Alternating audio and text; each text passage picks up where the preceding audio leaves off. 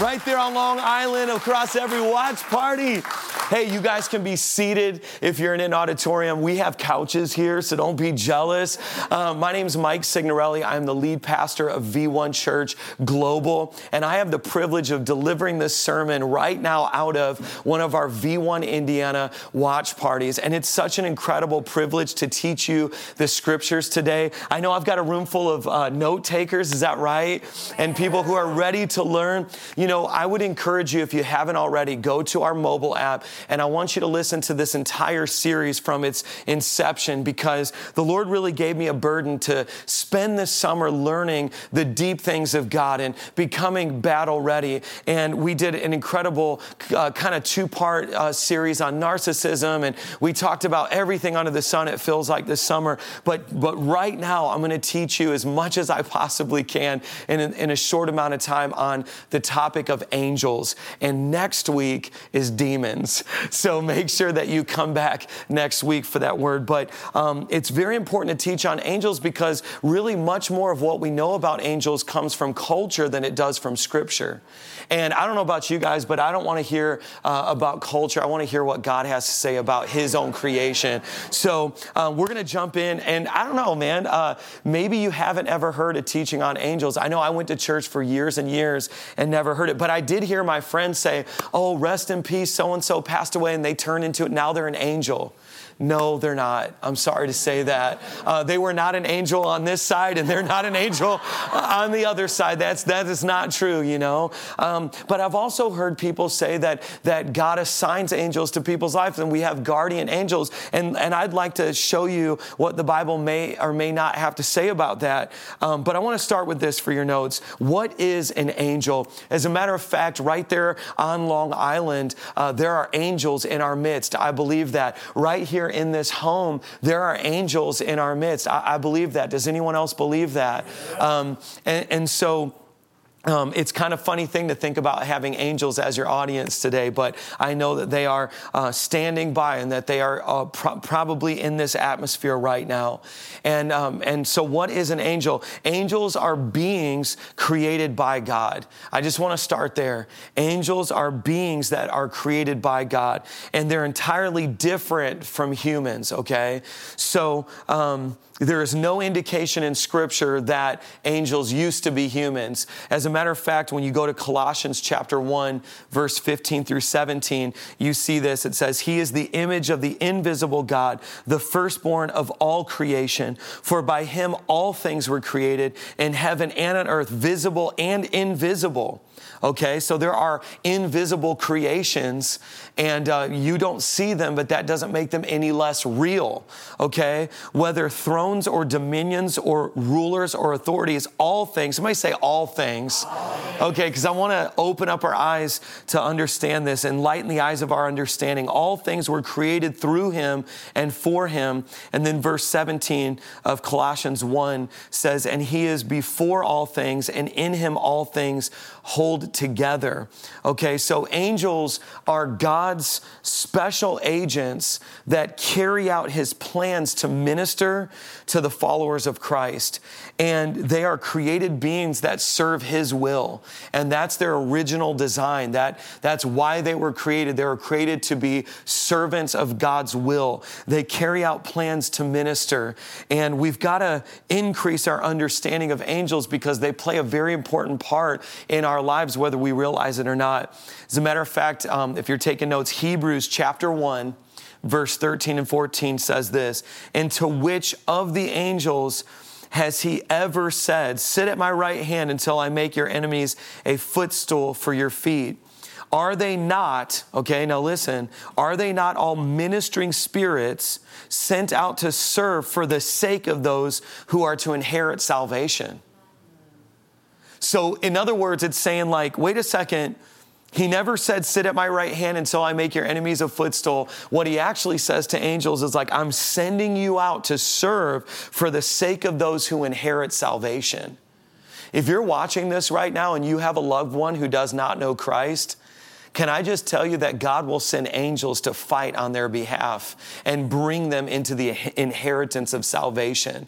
And so you think that you're fighting that battle on your own? You think you're fighting it with your own words and your own intellectual arguments? Can I just tell you, what if you stop trying to fight and start letting some angels fight that battle on your behalf? I mean, Hebrews chapter 1, verse 13 and 14 is very clear that angels are messengers of God, that they are servants of God, but they are especially involved involved in salvation.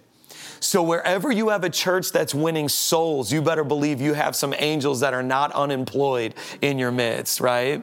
Okay, so um, again, angels have no need. Okay, I want everybody to hear me say this.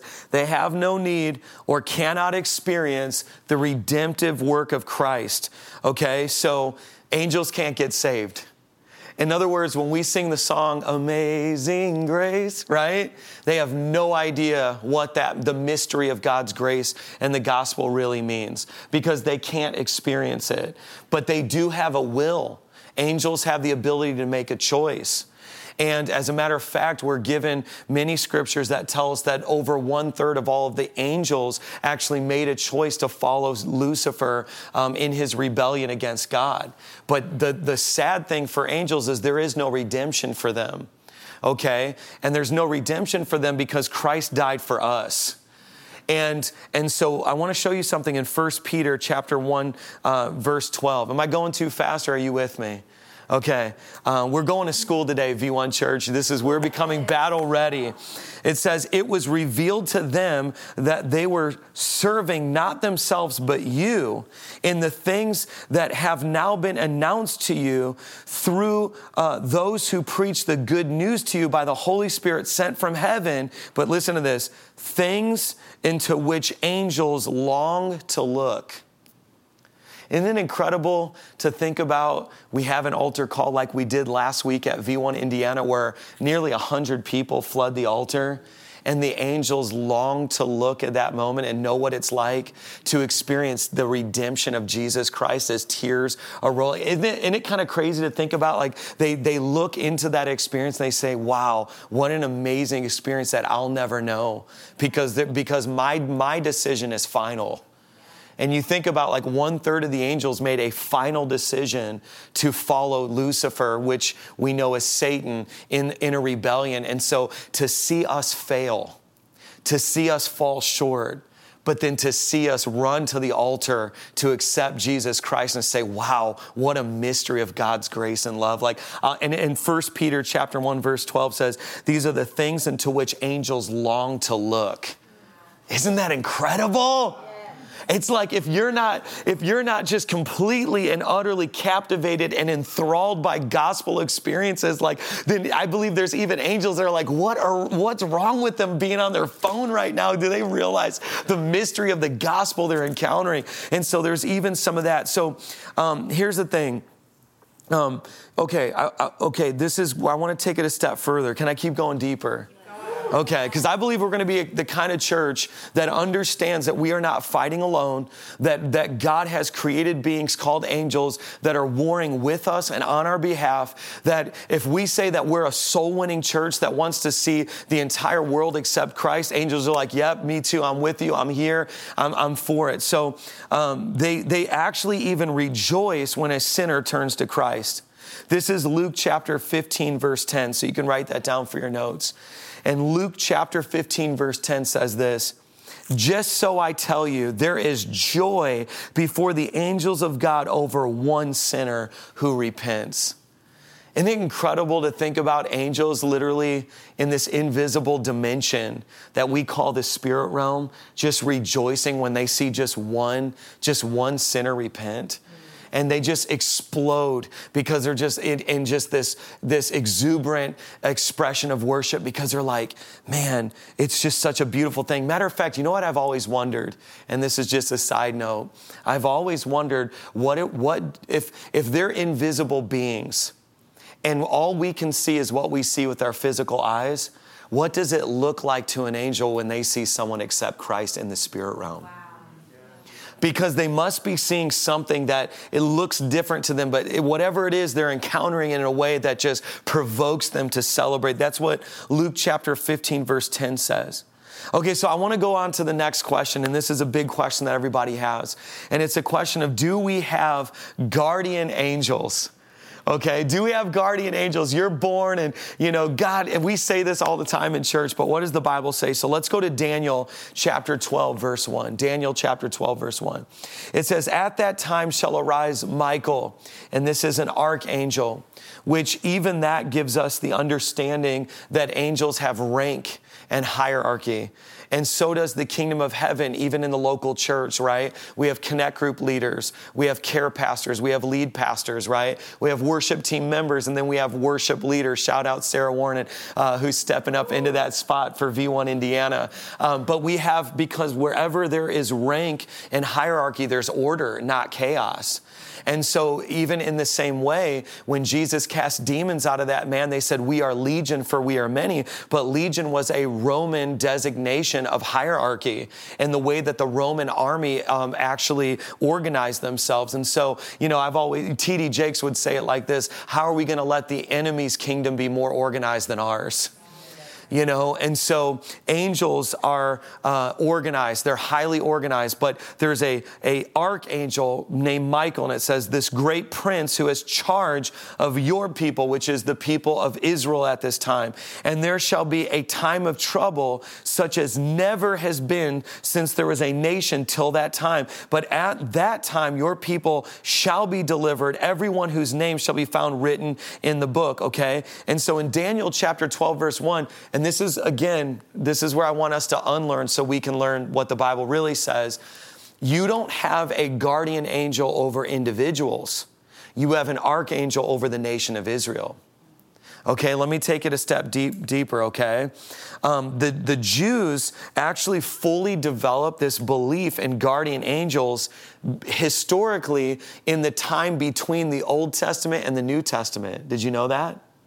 And so there, now this is where people, I'm going to offend you. Can I offend you into, into the truth? There are no scriptural references to individuals having guardian angels. None.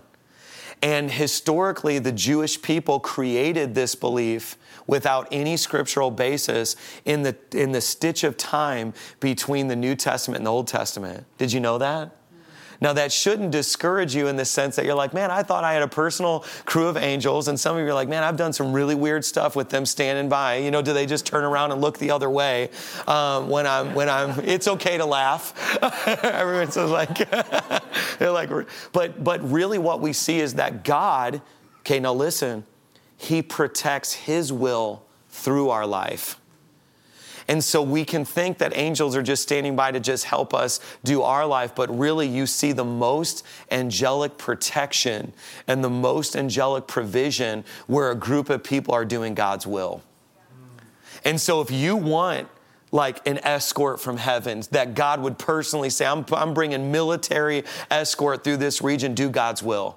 The safest place on earth is in God's will. The most dangerous place on earth is not a country, it's not a neighborhood, it's outside of the will of God okay? Because when you're in the will of God, He'll send an archangel like He did to Daniel. I feel the anointing right now. But you have to have a Daniel sized problem to have a Daniel sized archangel to mitigate against that problem. And some of us are like, God, help us with the little problem. He's like, that doesn't need an angel, that needs discipline. Like, that, that doesn't, come on now. Come on, church. You're like, I want to learn about angels. And you're like, I don't want to learn about them anymore. But, um, but we're not going to ask for an angel where we need stewardship. We're not going to ask for an angel where we need discipline. And we're not going to ask for a big angel for a little assignment. We're going to ask for big faith for a big assignment, okay? But I do believe that V1 Church does have angels dispatched to us. They are working and fighting on our behalf. And uh, they don't do planning center, but they show up every single week uh, to do what we've got to do. Um, Okay, so Matthew chapter 18, verse 10 says this. It says, See that you do not despise one of these little ones, for I tell you that in heaven their angels always see the face of my Father who is in heaven. So, Matthew chapter 18, verse 10 is the scripture that most believers quote to seem to indicate that we have guardian angels. But when you go on a deeper level, most theolog- theologians agree that when it says, For I tell you that in heaven their angels always see the face of my Father who is in heaven, it's talking plural, not singular. And so I just wanted to say that. Now, Hebrews chapter 1, verse 7 says, Of the angels, he says, he makes his angels winds and his ministers a flame of fire. And it's important to let you know that right now, you all have a job, you have a career, you have a family, you have a vocation, and we all go and do our life. But there's this other reality that is interacting with our physical reality, and it's the spiritual dimension. And I can just tell you this if you are able to pull back that veil and see fully into that realm, you would become much more serious about reading the Bible. You would become much more serious about prayer. You know, the Bible says pray without ceasing. Why? Because there's angels and demons that are embroiled in this eternal battle, and you're caught in the middle of it because you look like God. You are created in His image and in His likeness.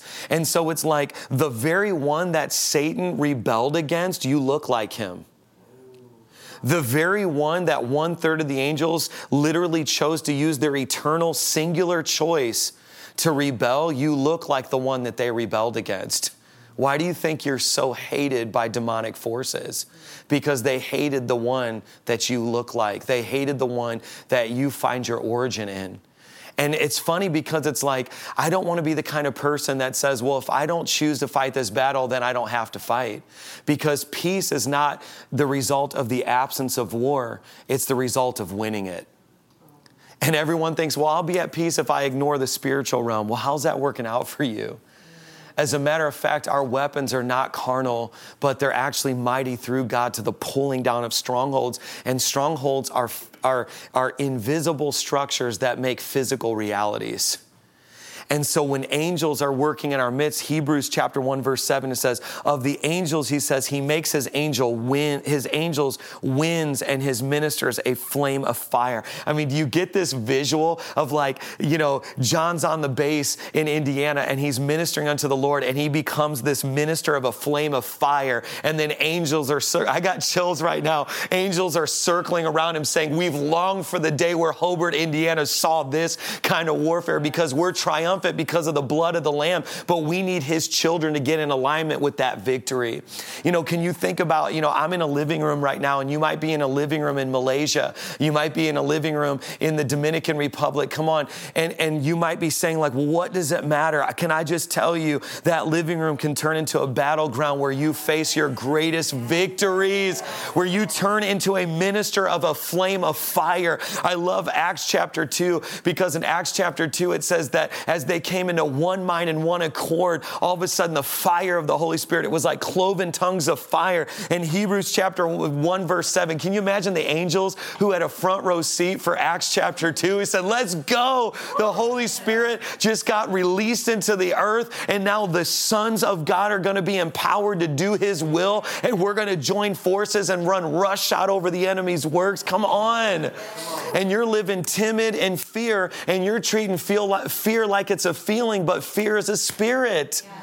I have not given you the spirit of fear. And so you can fight a feeling with a feeling, but you have to fight a spirit with an opposite spirit.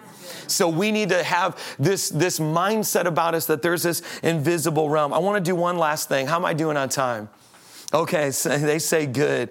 Um, I want to do one last thing. There's a scripture I want to deal with because I want to let you know you're not alone. When Elijah felt like he was alone, there was actually this angelic protection and provision that literally told him, take a nap and eat this food when you wake up. You know, don't you love that we serve a God that will tell us to eat food and take a nap? When, when, we're, when we're struggling in life, when we feel like we can't go on another hour, another minute, He's like, Elijah, I and you know that food was good. You know an angelic cake is good. Um, but the interesting thing about angels is that they're invisible beings that have the ability to manipulate tangible space and time. And it's crazy to me that angels rolled away the stone So they're invisible with the ability to manipulate physical reality so they can roll a stone away. Then the Bible says the angel sat on top of the stone. And you know he was just doing that like, how you like me now, devil? Like, I got the best seat in the house on top of the stone that they thought was going to bury him. And so angels are sassy, they have personalities, they hate to be worshiped because they decided not to be worshiped when they decided to follow God and not Satan. So anytime someone's tried to attribute an angel with worship, they've been like, yo, you got the wrong person. Like, I'm actually here on the one that you should, on behalf of the one you should be worshiping. Um, angels have clear assignments from God, they have a diversity in their roles, they know what they're supposed to do, and they are just so, so joy filled fulfilled in carrying out the work of the Lord because they believe every single word in this book and they believe that in the book of Revelation that it's that they're going to watch the lake of fire scene and God just conquering all and they're just waiting for the day and they're waiting for us to get in alignment with it right now. And so this last scripture I want to deal with says this. Um, and, and, you've heard this all over and over and over again. It says we entertain angels unaware. Like what does that what does that mean when we entertain angels unaware, okay? Hebrews chapter 13 verse 2 says it like this. It says the the writer of Hebrews urges believers to show hospitality. Like, hey, you, you know, you're having creative team night in your house in Indiana. You be extra hospitable because there might be an angel in your midst. And at that time there was no Airbnb, there was no Holiday Inn, there was no Ramadan or Ramada.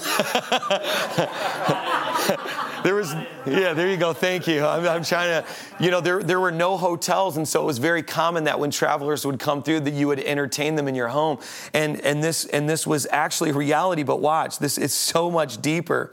It's interesting that both Elijah and Moses were recognizable on the Mount of Transfiguration. Okay. So they did not transform into angels, but they appeared as themselves glorified. Okay. Are you following me? And so as you go a little bit deeper, Hebrews chapter 13, verse 2 is actually saying this. It's referencing Genesis chapter 18 and 19 that says Abraham and Lot showed hospitality to these mysterious visitors who in reality were messengers sent by God. So Abraham and Lot did it already. Like they thought they were just kicking it with somebody, but they didn't realize these were angelic messengers from God. Now, this last story that I want to end on will probably cause me to lose some credibility mentally, um, but I have no a, way of explaining something that occurred to me, and I, I don't know if I encountered an angel unaware, but if I ever did, this is the closest I ever did. Um, when we moved to New York, I had gotten our box truck with all of our gear impounded on accident. And as a result of that, um, we simply could not get access to any of our personal belongings as well as the church stuff.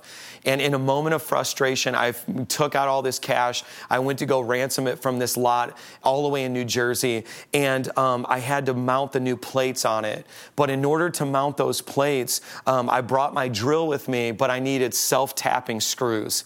Now, self tapping screws are sharp so that they can like pierce into the metal. And if you drive in New York without license plates, Pastor Eddie will tell you what happens, okay?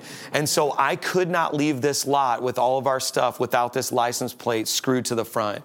It was late at night, no one was around. And I was so frustrated and I cried out, I was like, God, you call me to launch a church here. This is crazy. I'm fed up. I'm frustrated. Right at that moment, someone appeared behind me and said, Hey, is this what you need? And opened his hands, and there were two self tapping uh, screws.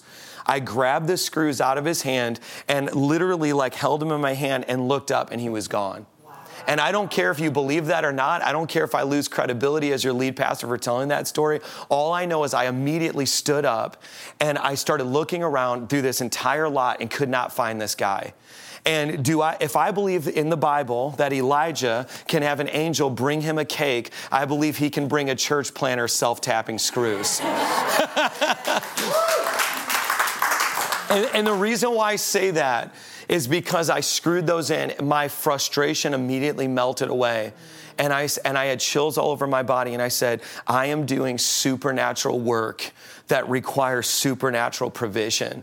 And I believe for so many of you, you feel so frustrated by life because it's almost like, you know, I, I, just take two steps forward and three steps back. But I can just tell you that there are angels that are cheering you on. There are angels that are saying anything you need from heaven will be released to you because I'm not a son son, but you're a son. I'm not a daughter, but you're a daughter. And they see full access in the storehouses of heaven of everything that has your name written on it already. And they see you full of depression, full of fear, full of anxiety. And they're like, why are they settling when they're sons and daughters and all they have to do is ask and they'll receive? So right now, I want everybody to pray with me because I'm telling you, I feel the power of God. Anybody else?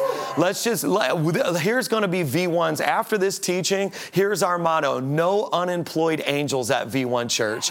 We are on our mission, so they better get up on their mission. I'm going to make this thing impossible enough so that only God gets the glory, and we need angels. Angels are not a cool story, they're a necessity for the work of, of V1 and what we're called to do. So let's pray. Everybody, right now, just come on, dig in with me, V1 New York. Come on, V1 Indiana here. Father, I thank you and I praise you for angels on assignment, God. I thank you that they are going to do incredible things in our midst, that they are co laborers for the salvation and the saving of many. We call our family members out by name and we say that angels are on assignment to fight for your destiny, to fight for your soul. And Father, we just thank you, God, that we are not alone, that you have given us servants through angels on assignment to serve your will, Father. And I just thank you today that we're even going to begin to see more advancement of the gospel, God, as we co labor, ministers of fire side by side with angels like wind that move through regions, that move through countries, that move through geographic locations. And Father, I just thank you for a great harvest of souls in Jesus' name. Come on, can everybody say it with me? Amen. Amen. Amen.